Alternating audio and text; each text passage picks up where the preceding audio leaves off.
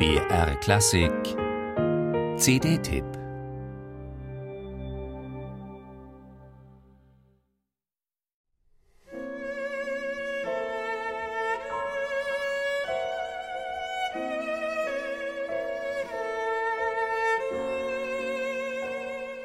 Hört sich so Musik an, die in einem Kriegsgefangenenlager, in einer kritischen Situation auswegloser Ungewissheit geschrieben wurde?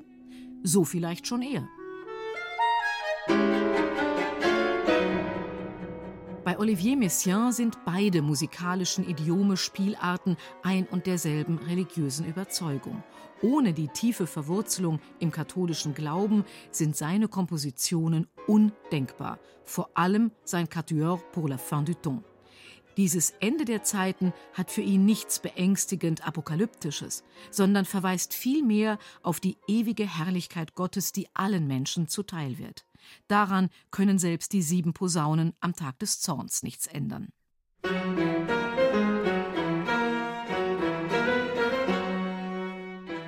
Messiaens wegweisendes, ungewöhnlich besetztes Quartett ist vielleicht eines der zentralsten Kammermusikwerke des 20. Jahrhunderts.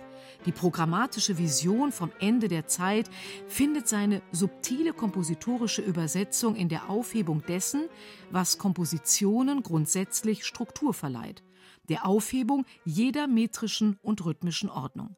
Die Transzendenz von Messiaens katholisch-christlicher Überzeugung wird hörbar, schwebend leicht, ewig.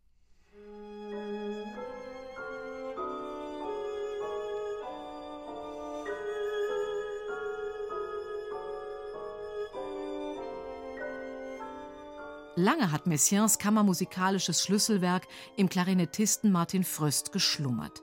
Mit der Geigerin Janine Jansen, dem Cellisten Thorleif Tedein und dem Pianisten Lucas de Barge hat er nun seine Traumpartner gefunden, um dieses Werk einzuspielen.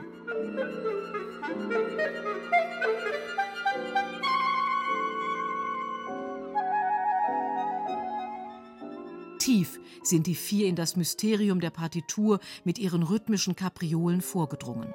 Und so wohnen die Hörer munter unschuldigem Vogelgezwitscher als Abbild der göttlichen Schöpfung ebenso bei wie massiv endzeitlichen Ausbrüchen, der die vier Musiker bedrohliche und unausweichliche Wucht verleihen. Hier haben sich vier gefunden, die Messiaens Erlösungsvisionen ernst nehmen, die ihnen zugleich auch vor dem Hintergrund ihrer Entstehungsgeschichte aktuelle Bedeutung und Schönheit verleihen, in Demut vor der zeitüberdauernden Meisterschaft ihres Schöpfers. Sensibel hören und loten sie das Stimmengeflecht der acht Sätze aus. So wird etwa der Lobgesang auf die Ewigkeit Jesus im fünften Satz zum glühenden Bekenntnis. Atemberaubend die Intensität des Spiels zwischen der beschwörenden Cellomelodie und den meditativ kreisenden Klangstufen des Klaviers.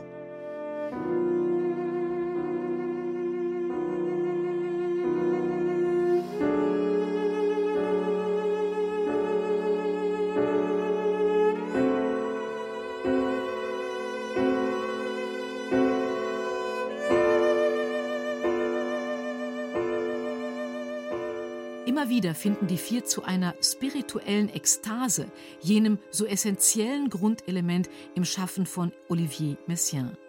Mit dem Quatuor de la fin du temps bauen sie eine tönende Kathedrale voller kristallener Klarheit, vitaler Überzeugtheit und poesievoller Demut. Dabei tönt alles in jugendlicher Frische, ebenso zupackend wie zurückhaltend, zerbrechlich und von sphärenhafter Schönheit, dass man glauben könnte, sie befinden sich in einem imaginären, intensiven Zwiegespräch mit dem Komponisten. Und der scheint ihnen zuzuflüstern, ihr spielt paradiesisch.